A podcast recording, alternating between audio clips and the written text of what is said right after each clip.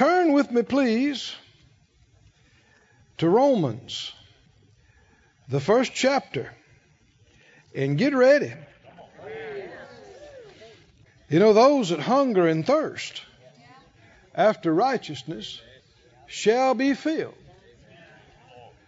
Let's release faith for the utterance for the rest of the time, and not just to uh, to learn some things or make a few notes.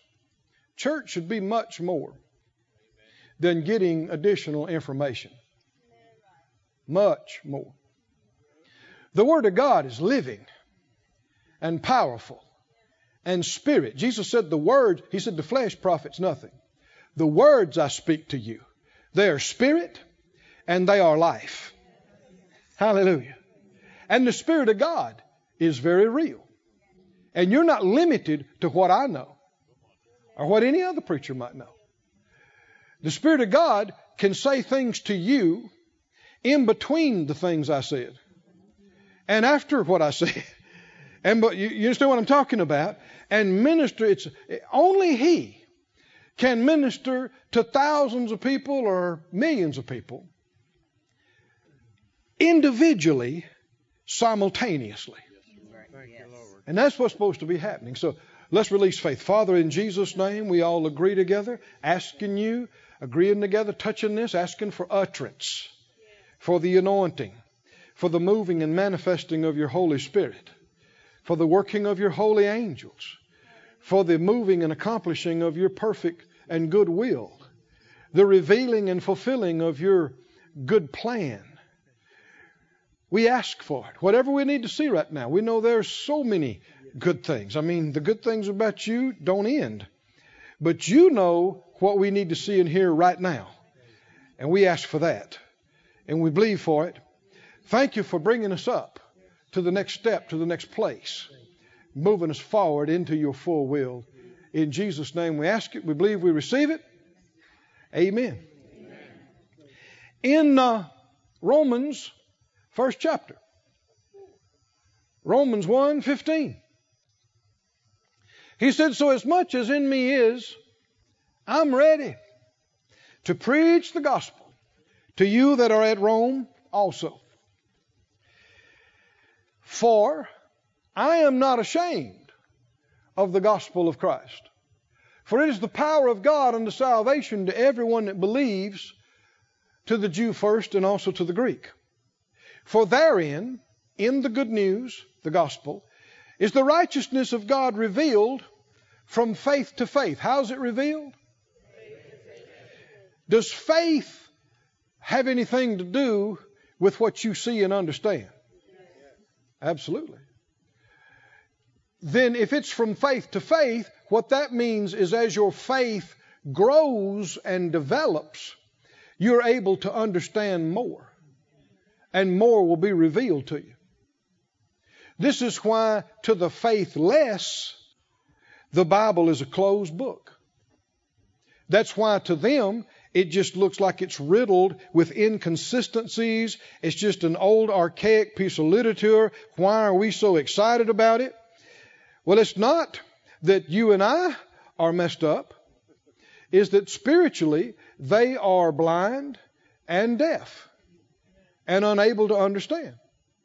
And it's because faith is the key that lets you see. More faith allows you to see more. But you can't say, Show me, Lord, and I'll believe. That's not how it works. You believe first, and then He shows you. You believe more, and He shows you more. You say, Well, prove it to me, and I'll believe it. Well, faith is not based on reasoning Faith is a choice. If it's to the satisfaction of your reasoning or your physical examination, there's no faith involved. You have decided it's established to your reasoning and understanding. Faith can no longer be a factor. It's when you don't understand and you just say, I believe it. If you said it, I believe it. And that comes to a direct personal trust of the one you have faith in. Amen. And, and there's so many parts to this. God is so great. He deserves our faith. Yes, he does. He has never lied to us or anybody, anywhere, at any time. If anybody ought to be trusted, it's Him. He's never been wrong about anything. He's never been unable to keep His word. If anybody ought to be trusted, it's Him. But that's not all. It's necessary for us to trust Him, to follow Him, because we are so young and know so little. Do you know there's questions a two year old can ask you you cannot explain to them? And we've got all kind of books now that have been written by psychologists and other folks that say, oh no, never tell a child because I said so.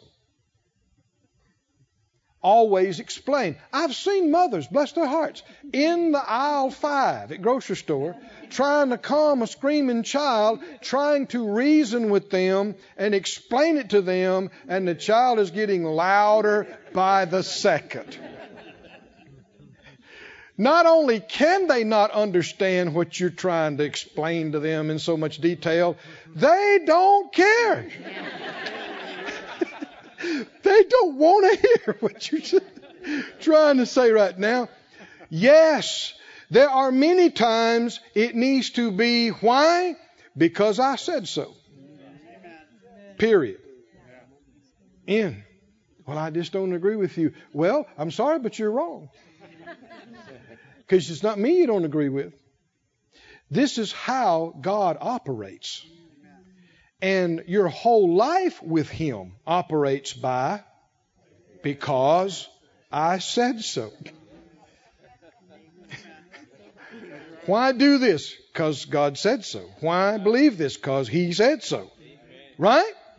And so much of that is vitally necessary because He can't explain it to you right now. If He could, He could, but you wouldn't have a clue what He's talking about. Personally, I, have experienced a little bit of this. There was this one particular situation that I, I really wanted to know about it. In the Word and the spiritually, and just a thing in life. It was all tied together. And I asked sincerely, Lord, teach me about that. Explain this to me. Help me to understand that. And when I got through praying, I didn't know any more about it than when I started, nor the next day, nor the next year. But I had prayed and I asked Him sincerely and in faith. The key to in faith means you keep expecting to find out, even as time passes. And I was driving along thinking about something totally different. Of course, it's been 10 years now. You're not thinking about this every day. And the Lord begins talking to me about this and, and, and, unveiling it to me. And the moment He did, I knew Him. I thought, Lord, no wonder you didn't answer me 10 years ago. I wouldn't have known what you're talking about. I had to grow. And of course, 10 years God time, if a thousand years to Him is like a day, how long was it before He answered me from His perspective? Hardly any delay at all. From His perspective, He answered me virtually immediately. But from my perspective, it was 10 years. It's revealed from faith to faith. The just shall live by faith. You find this in numerous other places in the scriptures. The just shall live by faith. Hebrews 10:38 says it. Hebrews 10:38 says, "Now the just shall live by faith. But if any man draw back, what does that mean? If you look at the whole context of the book of Hebrews, you'll see that it deals with people who took a strong stand in Christianity, only later, because of persecution, to back off back off of their faith, back off of their stand. You live by faith, but when you walk by faith, you don't back off. Amen. Amen. I'm going to say that again. When you walk by faith, real faith, what's real faith based on? What He said. Well, is what He said going to change? Then why should you change?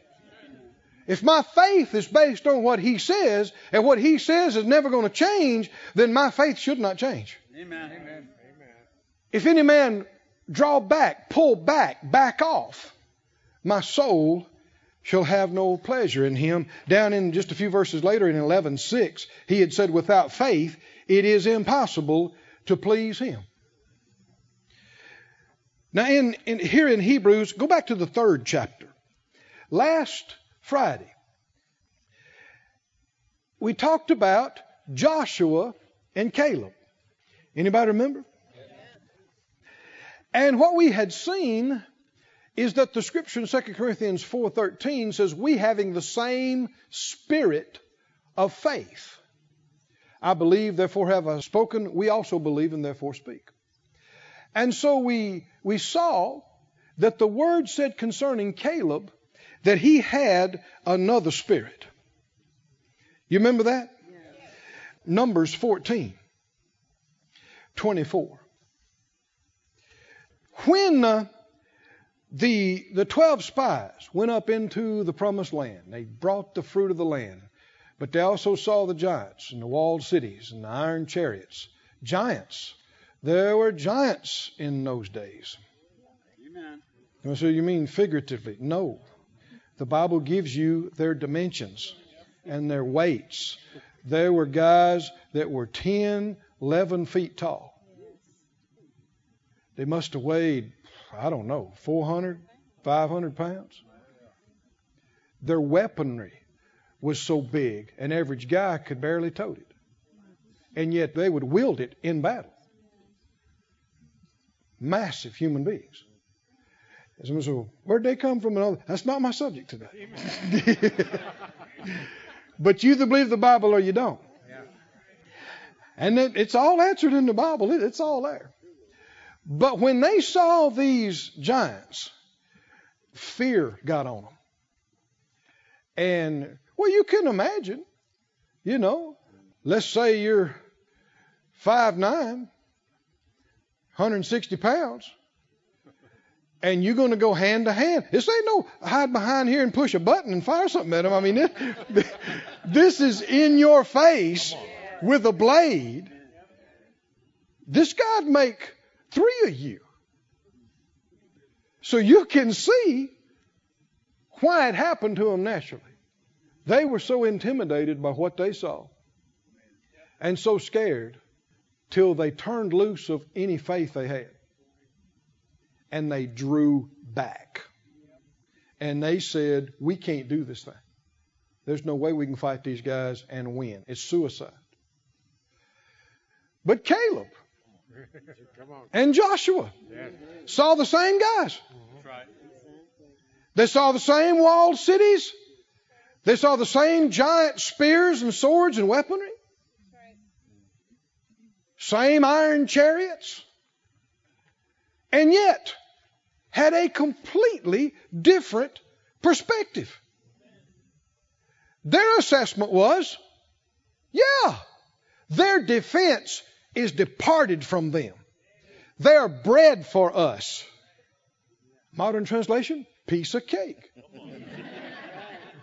How do you go from absolutely no way to piece of cake? It makes all the difference what you're looking at. I said it makes all the difference what you're looking at. The scared folks were looking at what? Giants, big walls, iron chariots, giant spears, giant swords. Caleb and Joshua are not looking at that. They're looking at something else. Is that right? We walk by faith, not by sight. We look not at those things that are seen, but at the things that are not seen. They're looking at God. The same God that was bigger than the mightiest nation on the planet, Egypt. He just spanked Egypt for them. Is that right? He brought them to their knees. He split the Red Sea They've seen him do things nobody's ever heard about. And uh, they they said, God's with us. Same God did all this. Pharaoh said, No, no, no way. And here we are. Gone from Egypt. And uh, they said, We can do it. We are well able. We are well able. What a difference. No way or well able. Thank you, Lord. Now, the reason we're talking about this is because the principles of faith are identical today. None of that has changed. Your giant may not be Goliath. He may not be 10 foot tall, 450, killing machine. Might be cancer. Might be a mountain of debt. Might be problems in relationships. So much so called water under the bridge. The thought that keeps coming through your mind no way. There's no way. There's no way. That's what they said. I said, that's what they said. But this is terminal. It's too far advanced. It's too far gone. For who? Maybe for you. Maybe for what we know in medical science. But with God, nothing's impossible. Nothing's too hard. All things are possible to God, and all things are possible to Him that believes. They were completely convinced that it was impossible for them to defeat these giants in these walled cities. But just a generation later, under the leadership of Joshua, they proved it wasn't impossible. Is that right? It took miracles to do it, like God personally pushing the wall down so you could go through. But they proved not only could it be done, they did it. So people would say, it's the giant that's the problem. No, it was the fear and unbelief that was the problem. The giants didn't keep them out. Because if it was really the giants that kept them out, they would have kept the next generation out too. If it was really the walled cities or the iron chariots. That's right. Cancer's not too big. Diabetes is not too big. Heart problem's not too big. AIDS is not too big. $10 million of debt is not too big. Or 500,000. If you believe it's too big, then you're with them. And the way you can tell you believe it is because you cry over it all the time. And you stay depressed over it all the time. Fear is not hard to discern. People full of fear are sad people. They're depressed people. They're hopeless people. And by the same token, faith is not hard to discern. You reckon out of all those, there were 603,550 soldiers, plus women and children and old people in that camp. And do you reckon, without knowing it, if God just dropped you in that camp, you reckon you could have picked out Joshua and Caleb? you know you could. First of all, they're not crying. Is that right? They're not crying. And secondly, they're not depressed. I said they're not depressed. I said they're not depressed. Yes, but I have clinical such and such. You're not listening. You think that's bigger than God. There is nothing bigger than God. Miracles can happen faster than you can blink your eye. I'm telling you, the power of God, it is so easy. The power of God can touch you, your glands, your brain, your hormones, your balances. Hallelujah. Glory to God. So quick. But if you're convinced it's an impossible, unfixable situation, then you're stuck. You're stuck. For you, it is. But it's not with God. It's not with God. Nothing's too big for my God. No, no, no, no. Nothing's too big for my God. Not going to be discouraged. Not going to be depressed. Nothing's too big for God. I'm in His rest. Thank you, Lord. Joshua and Caleb were different from the other 10 spies out of the 12. And uh, the Bible said, mentioning Caleb, and of course Joshua was in the same the same way, that he had another spirit. Numbers 14:24, the Lord said, "My servant Caleb." That makes you feel good right off when the Lord says, "My my servant." You're you're liking the situation better already. My servant Caleb, because he had another spirit with him.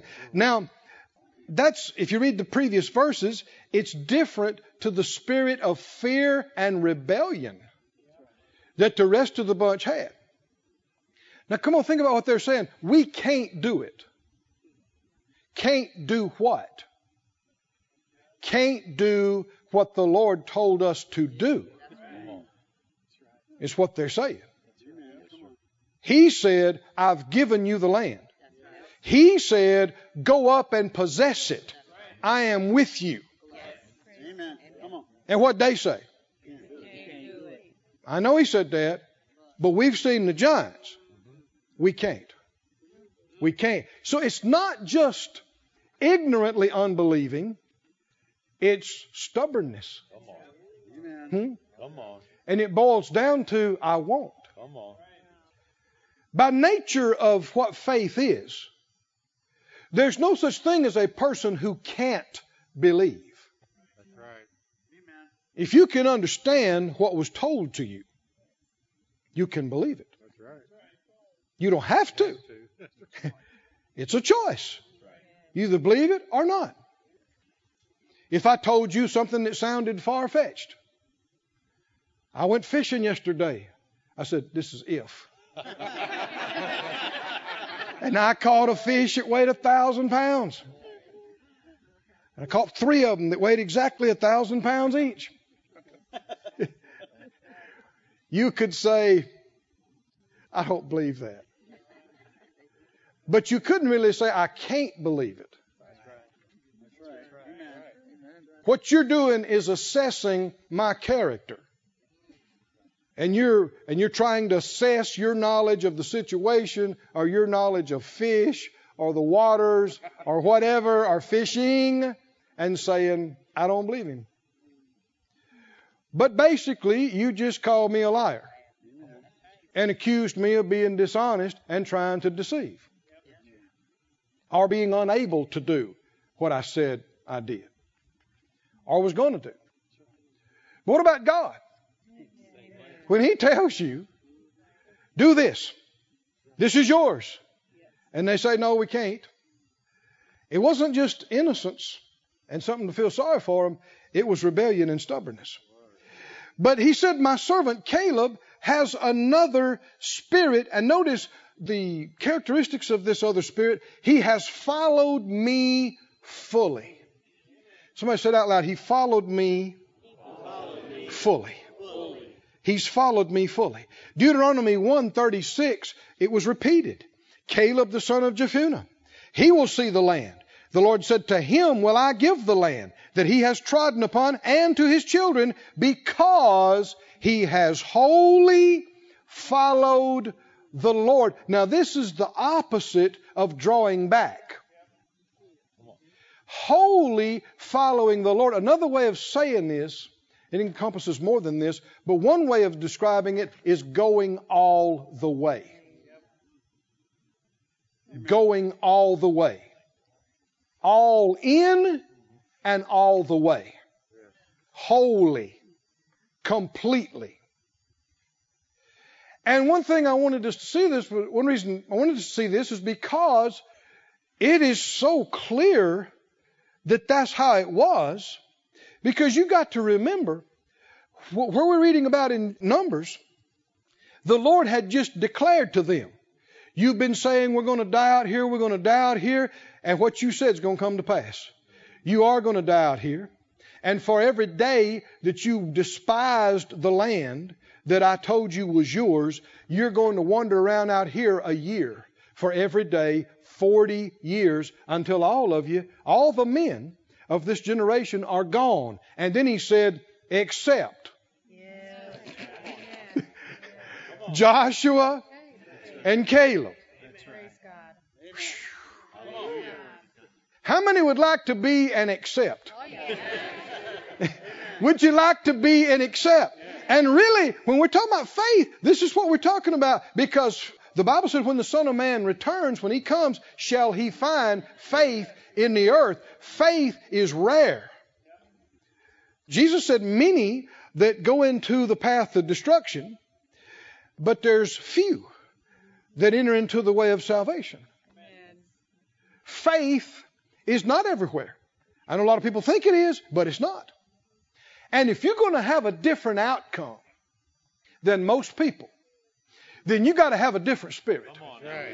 You got to have a different mentality. You got to talk differently. You got to believe differently.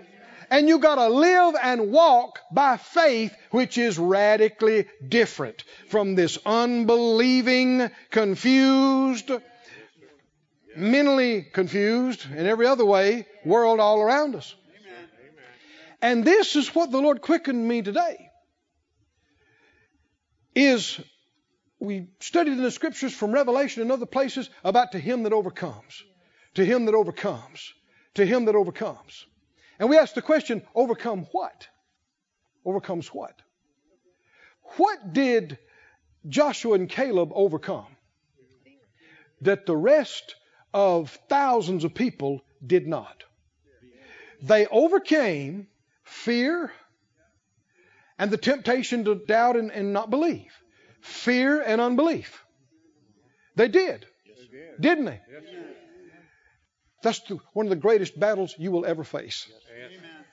Is your own personal dealings with fear and temptation to not believe and to quit. That's where the real battle is. That's what the Bible says. We, though we walk in the flesh, we don't war after the flesh. And the weapons of our warfare are not carnal, but they're mighty through God to the pulling down of strongholds, casting down imaginations and every thought. This is something that's going on inside you. Is that right? You're bombarded with fear. Fear of not having enough money. Fear of not overcoming the symptoms that's in your body. Fear, right? Fear of not being able to work through that relationship issue. Or fear of what the, your business is going through or, or the market or the economy. Any way you cut it, fear is absolutely unacceptable for the child of God. Amen. We live by faith. If you don't live by faith, you'll die by fear. Amen. We walk by faith. If you don't walk by faith, you'll get off course, off track by fear and unbelief. And it's a battle every day. Long as we're down here, it's going to be a challenge because we are living in an environment of doubt and unbelief. That's one of the reasons why you need to come to church. Get a bunch of believers come in, bring their faith. We're not sharing this with folks that use it as a nightclub. Come on. Come on, listen. We, we don't have those other environments and spirits in here. Amen. Or somebody that teaches and preaches another religion and a false God, that after we leave, they don't come in and set up another thing and put some idols up and do some other stuff. That's one reason why the Lord wanted us to have our own place, on our own land, paid for beholden to nobody on it. This should be a safe place spiritually to come into where that you're in more of an environment of faith. If you got faith sitting beside you, and faith behind you, and faith in front of you, and faith coming to you from the pulpit, and faith coming to you when you walk out the doors in the parking lot, faith, faith, faith, faith, faith makes it easier to stand and easier to believe. And there are times when you have been out in the midst of a situation where there's nothing close to faith. Maybe on the job. Some people have a home situation that's bad. And on and on.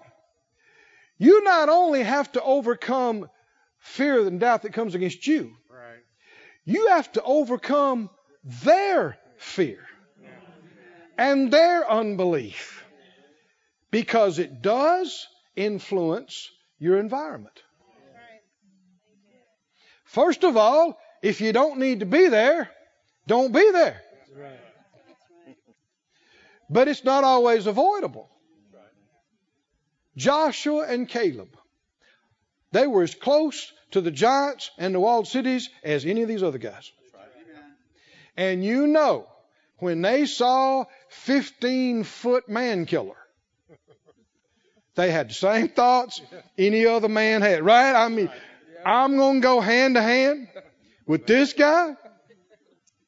But they grabbed those thoughts and those fears and they threw them down. Come on, come on. And they said, God has brought us this far. He brought the kingdom of Egypt to its knees. I mean, Pharaoh, we, we just, a whole army. Is that right? If God can handle Pharaoh and his horses and chariots, he can handle these boys too. Is that right? They grabbed it and they threw it down. They won the battle in their own heart and mind over the fear and over the unbelief. But it was just the beginning. Why? Because they had to overcome for another four decades the unbelief and the fear of a hopeless, dying, hundreds of thousands of folks that they lived with day in, day out. If I had a hat, I'd say my hat's off to them. Is that right? Couldn't have been easy. A lot of folks can be high in faith and full of confidence and fully persuaded. We just come out of a, you know, good week's meeting. But buddy, you go where nobody else is believing this, but you and one other guy. Nobody else is expecting this to come to pass. Nobody. You can't go down the block. You can't go a half mile away. Everywhere you go, in every direction, with hundreds of thousands of crying, mad, hopeless people. You think that didn't affect the environment around that place? You think you would you couldn't feel that when you walked into the camp? Whew. Which is why personally I think Joshua and Caleb had to have a little edifying time around the campfire. Is that right? On a pretty regular basis. But it wouldn't just have to be the other person because, as we saw with David, you can encourage yourself. David, his men were talking about killing him. They think they've lost their families forever, their kids, their wives, everybody. They are sick to their heart. They, their strength is gone. And you know, human nature. And if you don't have the faith and your heart's not where it should be, you want to blame somebody for it. And so they all said they want to blame David, kill him. And so you talk about not having anybody to support you. Nobody. And he's lost his kids too. And his wives too. And his house is burnt to the ground too. And all his wealth that he's built up over the past several years, gone. Everything's gone. They got nothing but ashes and tears. Bible said they had cried till they couldn't cry anymore. And yet, in the middle of that, you know what he did? The Bible said he encouraged himself in the Lord. Until he got built up enough to believe something could happen that he dared to inquire of the Lord and ask if something could be done. And come to find out, they're all still alive. And the Lord said, Go get them. You'll recover all. And they did. Because somebody wouldn't just lay there and cry and feel sorry for themselves. But friend, if you're waiting on somebody else to come prop you up, you can be in trouble. It is true. You not only have to overcome your own fear and doubt that comes against you, you got to overcome other people's Amen. that you're around because the enemy will continually try to influence and cause that to get in you. Amen. Come on. But only you control what gets in you. Only you. And it's not enough just to believe God real strong for a day or two. They had to believe God real strong for 40 years. Is it true? Yes. Are you in Hebrews? Do we make it to Hebrews? Yes. Go back to the third chapter. Let me read some. Three and six. He said, But Christ is a son over his own house. Whose house are we if we do what? Hold fast the confidence and the what? Rejoicing of the hope firm unto the end. Here's another way you can tell you're in faith. How can you tell people it's in fear and unbelief? Crying, depressed, hopeless. How can you tell faith people? Rejoicing of the hope. Hope means expectation of something good. Rejoicing. If you really expect something good is going to happen and headed your way, you can't stay down. You can't stay, no matter how bad it is right now, you know, just a little while, we're getting out of this. Is that right? Right. But if you believe it's never going to be any better, it's only get worse, you have a hard time laughing. That's right. Come on. Hold fast the confidence and rejoicing of hope firm to the end. Wherefore, as the Holy Spirit says, today, if you'll hear his voice, harden not your hearts as in the provocation in the day of temptation in the wilderness, when your fathers tempted me, proved me, and saw my works forty years. Wherefore I was grieved with that generation, and said, They do always err in their heart, yet they have not known my ways. So I swear in my wrath, they shall not enter into my rest. Now notice, the warning is don't get hardened. Do you reckon Joshua and Caleb were ever tempted to get hardened? Why do we have to wander around out here? We were ready to go in last year, five years ago, 15 years ago. We were ready to go in 25 years ago, right. 35 years ago, we were ready. Year after year, what's the temptation? To get disillusioned and get hard. Hard. Hardened through what? Unbelief. Verse 12 says, Take heed, brethren, lest there be in any of you an evil heart of unbelief in departing from the living God. Especially the big things.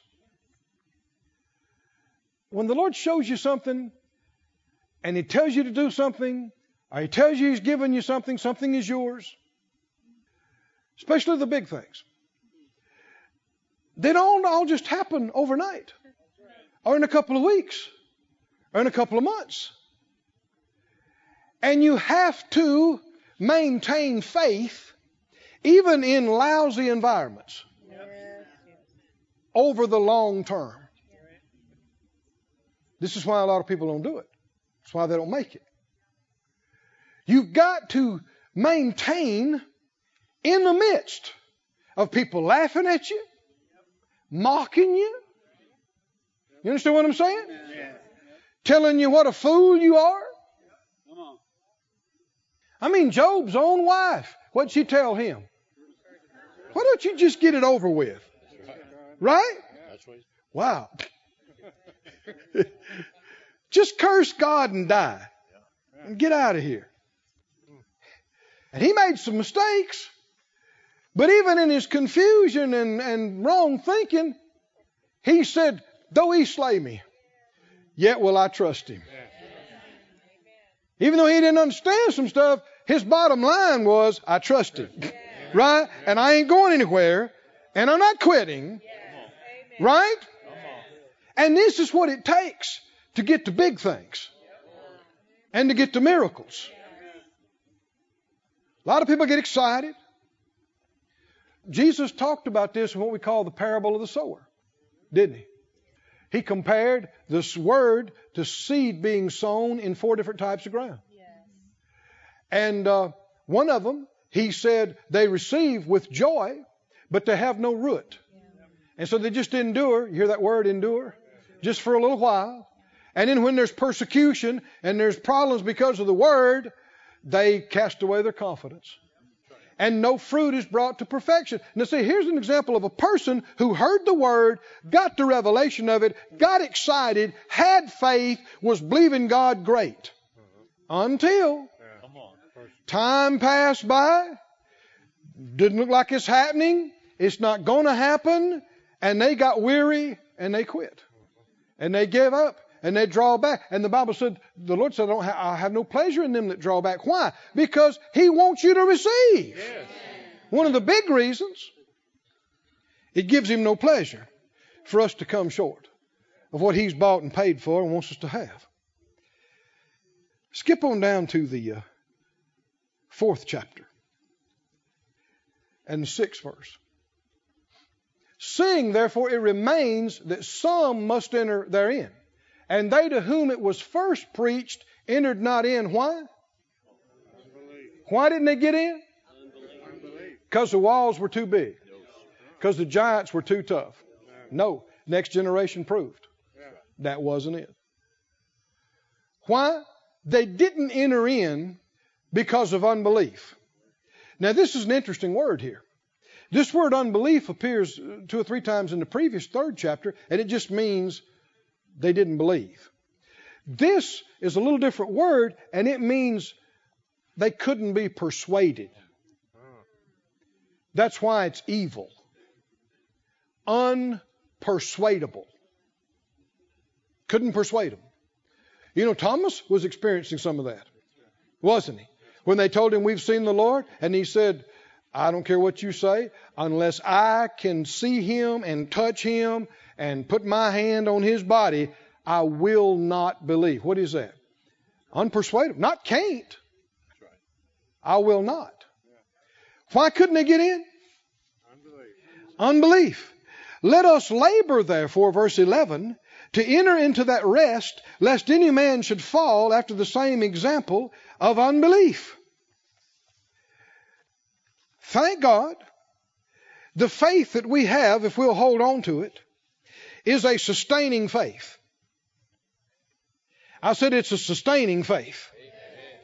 It's a faith that will not only stay, if you'll just hold on to it, will sustain you all through your life. It is a faith you can die with. It is a faith that is not even interrupted when you stop breathing. It is a faith. It comes out of God. It's a measure of His faith. So it exists in both dimensions material and spirit. It exists in all time realms, this time and time to come.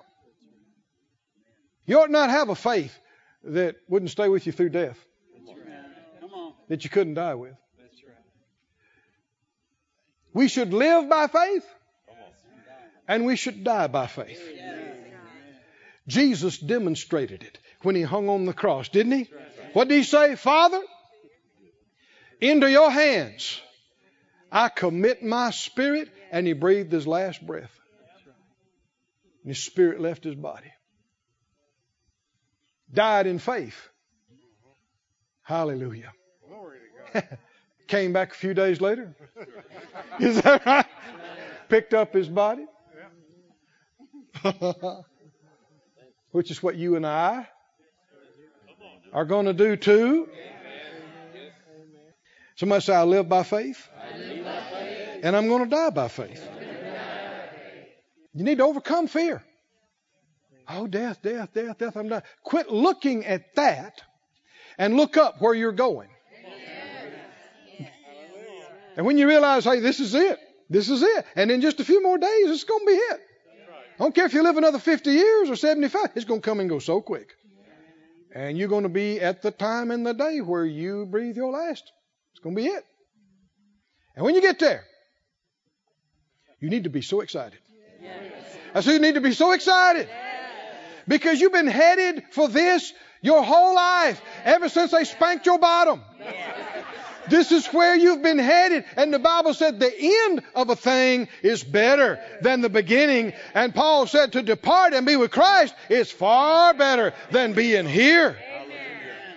Do you believe it? Do you believe it? The Lord said, I, I'm going to prepare a place for you. If it wasn't so, I would have told you so. I'm going. Amen. Preparing a place. Come on. Is it true? Is it true? Then that's where you're going. Hallelujah. If you believe that, then death has no power on you. And you you probably hardly even know you died. You'll have to look back and see your body and go, wow, I'm out. and you look at your buddy and go, man, I didn't know I was that old. look at that. Thank you, Lord. I'm done with that. No more pain. No more sorrow. No more crying. No more dying. No more, no more, no more. Just a few more days, just a few more years. But until then, don't get too big of a hurry. Till then, we got a job to do. We are here on mission, on assignment. There are things we are supposed to accomplish, and the only way we will be able to do it is by God's grace and help, and we'll, it'll be accessed through our faith. And we'll have to trust Him and walk in faith every day from here to the end. But this faith is accompanied with patience. Isn't that what Hebrews said? Through faith and patience, we inherit the promises. That's what Abraham found. True? Look in James, the first chapter, and the second verse. What did he say, my brethren? When you temptations have to do with trials, tests, challenges, issues, when you find yourself in that situation, what is the faith response? Hallelujah! Hallelujah. I like a song they used to sing in Brother Schambach's meetings. Tent meetings. You go, Hallelujah, anyhow. Do, do, do, do. Never, never let your troubles get you down.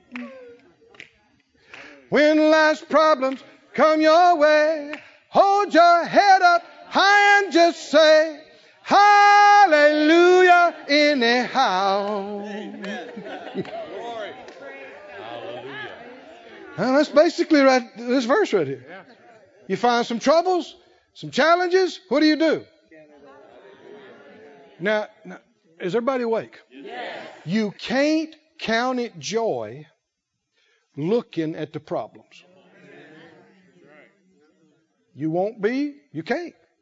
Looking at the symptoms, looking at, thinking about, talking about how you hurt, how the report's bad, how much you owe, how bad the economy is, how weak you are. You will not have joy looking at that, talking about that, thinking about that. You won't. Amen. Which means what? Well, don't look at it. Yeah, but that's not going to be enough. You got to look at something else. Was what I was fishing for. Look. We look not at the things that are seen. Those are things that are seen. We don't look at those. If you walk by faith, you don't look at those. We look at the things that are not seen. We don't walk by sight. We walk by faith. How did Peter walk on the water? By faith, looking where? Looking at Jesus, thinking about what he told him to do, which was come. And then what happened? He quit looking at Jesus, started looking at the wind and the waves, and the power quit manifesting. The miracle ceased manifesting. He started sinking. Doesn't matter what you look at. Yes. The only way you can count it joy, and the only way you can maintain faith and confidence in an environment that's filled with doubt and fear and unbelief, is you've got to look at the right thing. You've Got to choose to set your gaze, set your eyes on Him. He went on to say, knowing. I'm, I'm reading Young's literal translation now. The proof of your faith does work endurance. Now, the reason I, I read this is because this is a very literal rendering of the word that's translated patience. And so many times when we hear patience, I don't know, people have some funny ideas about what patience is. But when you're talking about patience accompanying faith in the Bible, you're talking about endurance. You're talking about perseverance. What does that mean? You believed it today, you'll believe it tomorrow. You're expecting it this week, you'll expect it next week. You don't change because what he told you doesn't change. Now I need to give a qualifier here. I'm not talking about you just decided off the top of your head you'd believe for something. And now you're going to stand no matter what anybody says that it happens.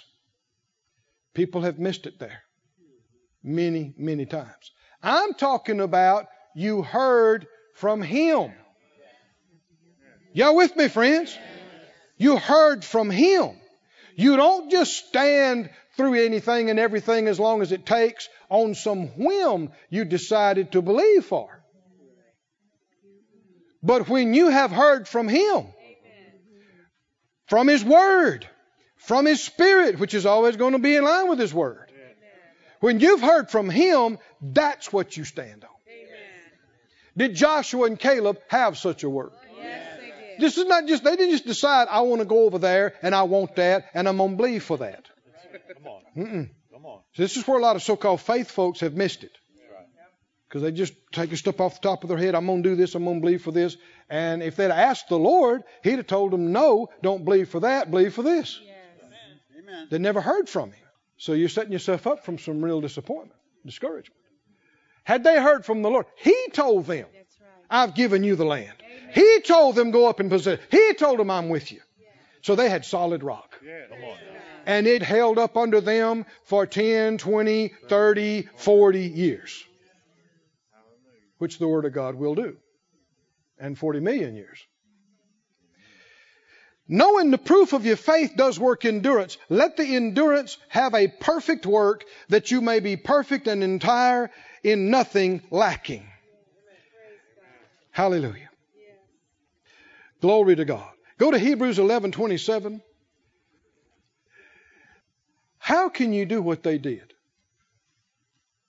How can a man, how can a woman be in that kind of environment? Pervasive unbelief and fear. In the desert. How many understand this is not a resort? This is not on the beach. Right? This is not a lush valley. This is the hot, dry desert. And it's not for a couple of weeks. How do you hold on to your faith like that? First, you got to know you've heard from Him. Because the first thing the enemy will hit is Did the Lord really say that to you? Are you sure you really heard that? That's what the first thing he's going to challenge. And if you can't say, I know, I'm sure, then you're in trouble. But even though you can say, I know, I'm sure, the enemy tries to wear you down day after day, week after week, year after year. So, what's the key? If we had Caleb and Joshua in here tonight, and we'd say, Caleb, Joshua, would you take the mic here and tell us, boys, how did you do it? In the midst of such overwhelming fear and unbelief that caused a whole generation to die young and die wrong. How did you two out of hundreds of thousands? Two. I guess out of 603,550. Because that was the, the men of war, uh-huh. soldiers. Whew. Out of hundreds of thousands, how did you two make it through that? Please tell us. Well, I know it wouldn't be any different from the rest of the Word of God. Because that's what works. And that's why I want to read you this verse right now. Hebrews 11 27. Are you there? Moses, by faith he forsook Egypt, not fearing the wrath of the king, for he did what? Endured. How did he do it? He endured as seeing him who is invisible. What we've been talking about all night. Joshua and Caleb could not focus on where they are right now. They could not focus on the fact that they're getting older every year. That's how you get bitter. That's how you get hard. Is looking at the things seen and the passage of time. They had to keep looking at what God told them. And God had told Caleb, and it applied to Joshua too, that he was going in the land. And his kids were going to have it too. He told him. Because he and Joshua were the only ones who believed him. And boy, they latched onto that word. I mean, they welded onto that word. You know what I mean by that? Them and that word were one. And they bound to sit around the campfire at night once in a while. Can you imagine? 20 years, 30 years, and look at each other and go, How many died today? And I heard it was 6,000. Because at one point they're all getting to that age, you know, and, and uh, Josh would look at Caleb and say, I'll tell you one thing, I'm going in. Caleb said, You got that right. You ain't the only one going in.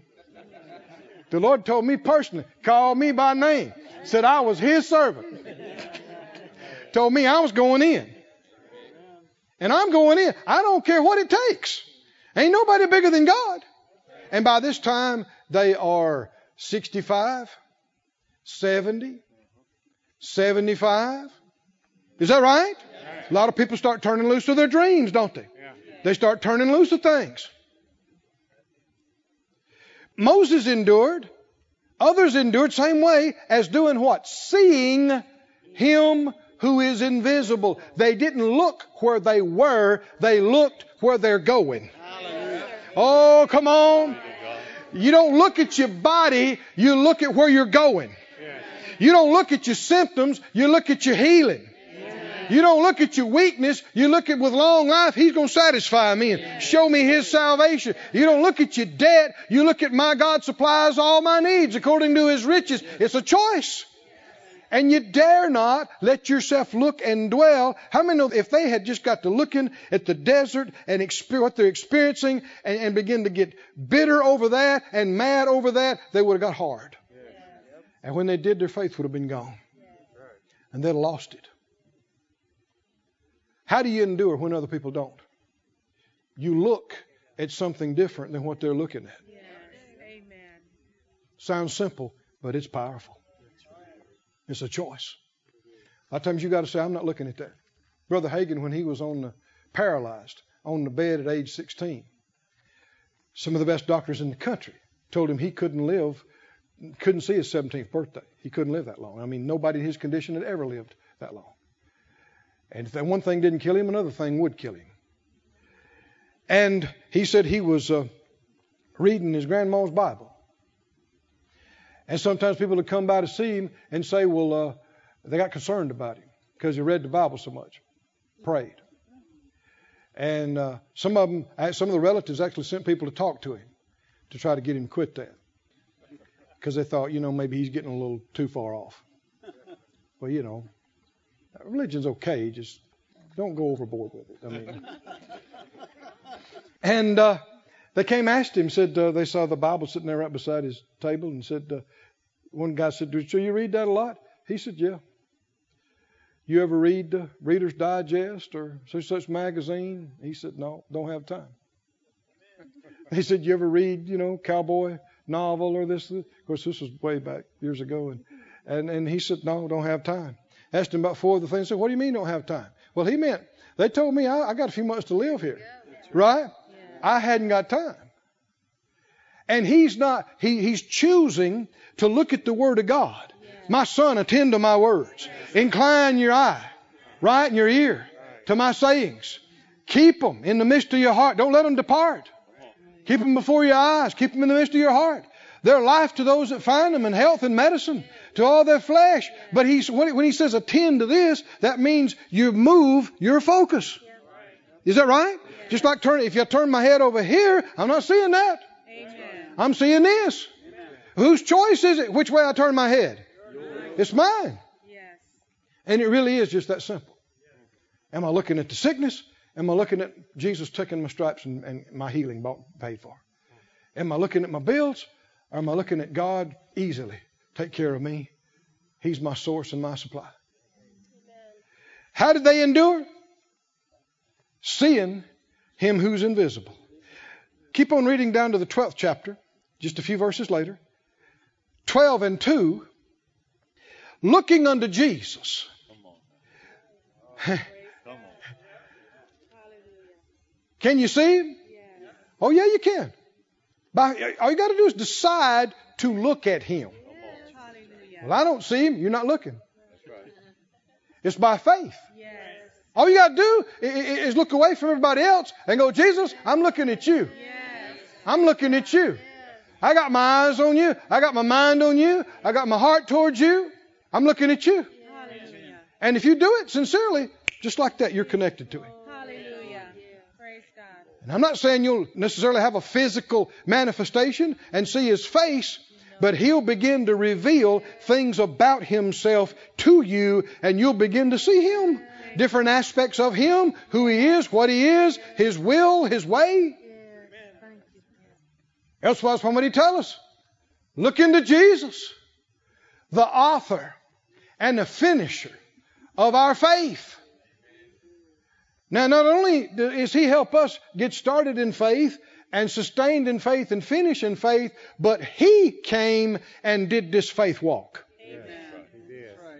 and demonstrated how to do it perfectly. And he, his faith, carried him through the birth in the manger, through all of the stuff that happened in life and ministry, through the scourging and through the cross. Amen.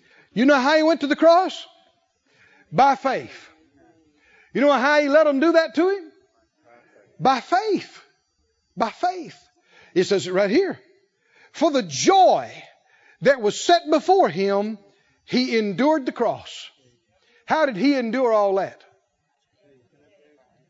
It is faith, author and finisher of our faith, but the component that lets you see how this works is the joy. If you're in faith, how did Joshua and Caleb endure 40 years of belly aching and crying and whining all around them? And people dying everywhere. How'd they endure that?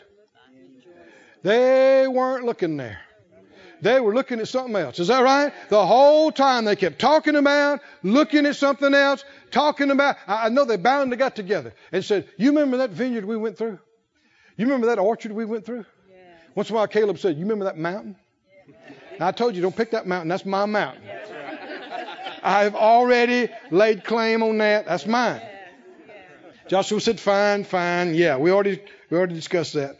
Mine's going to be over here. And I know that may sound funny to you, but that's what you do.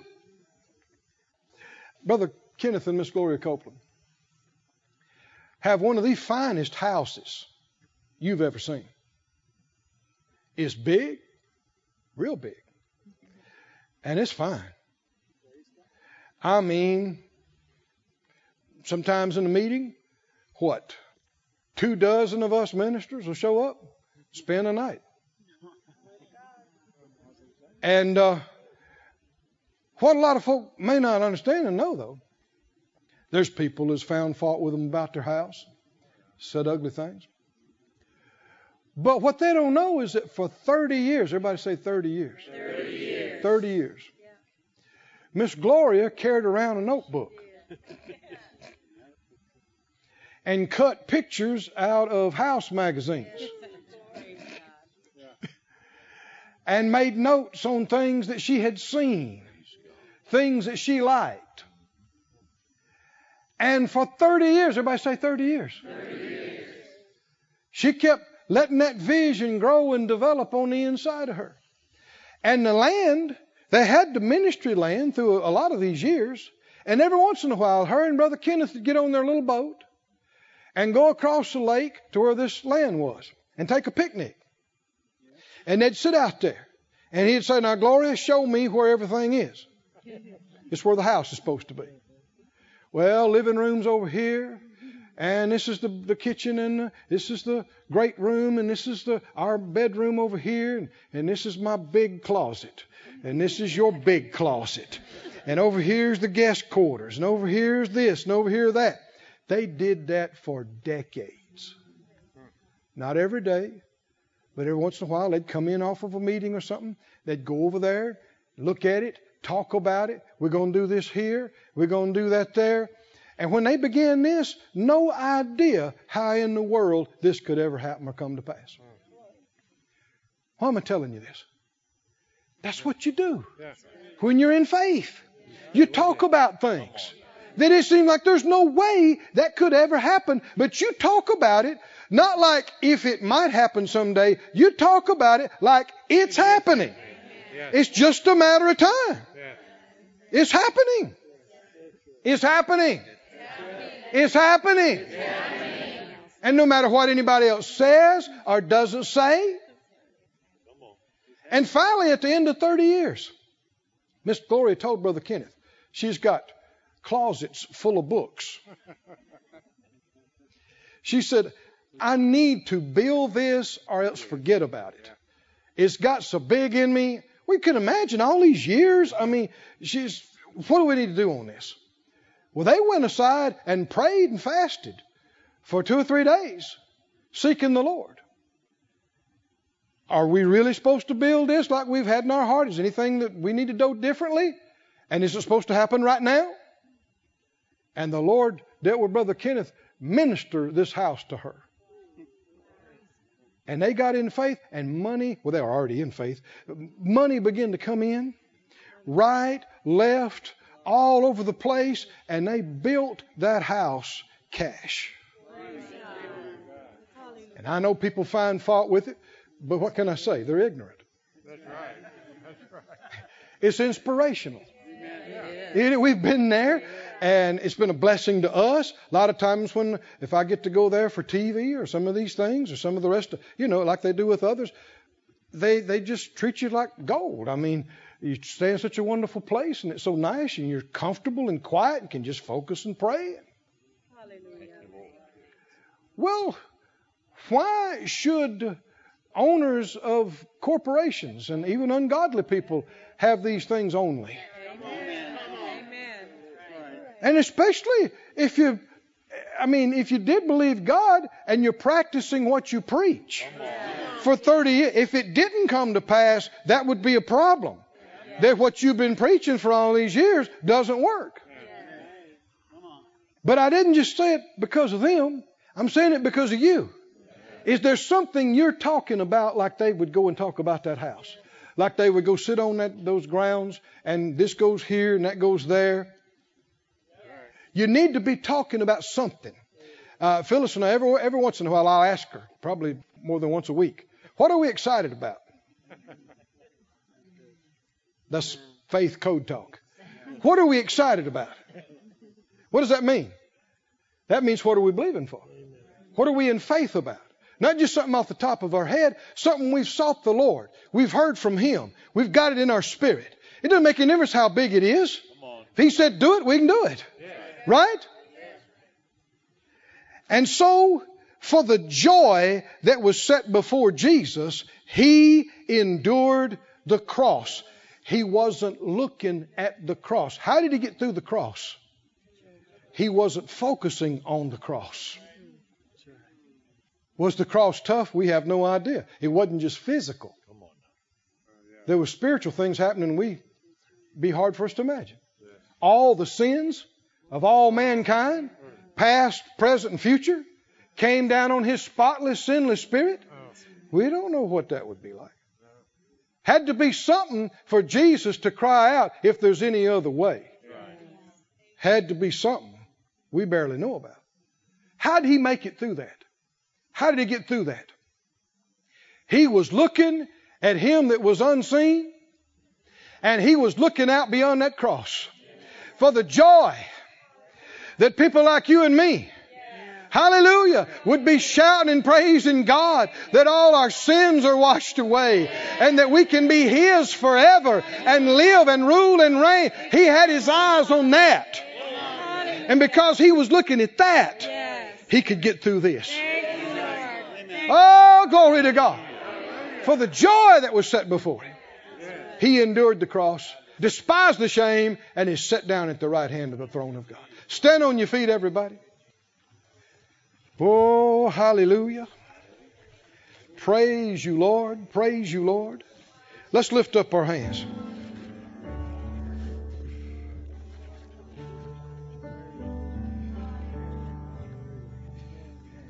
Just close your eyes.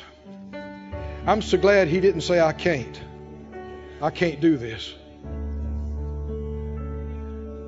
He said, I can and I will by faith. And He's my master and I'm His disciple. And He's my Lord. And I'm a believer in Him. And that's what I say too. I can. Somebody needs to say, I can. I can get through this. All the way through this. I'm looking by faith on the other side. I see joy. I see victory. I refuse to fixate and focus on what I feel and see, natural reports, natural needs, natural people. I refuse to look at that. I'm looking above. I'm looking beyond. I'm looking to Jesus. Hallelujah. The author and the finisher of my faith. Hallelujah. This ministry has been brought to you today free of charge by the partners of Moore Life Ministries and Faith Life Church. If you would like to help send this word to others at no charge, you can become a word sender today. For more information, visit our website at moorelife.org.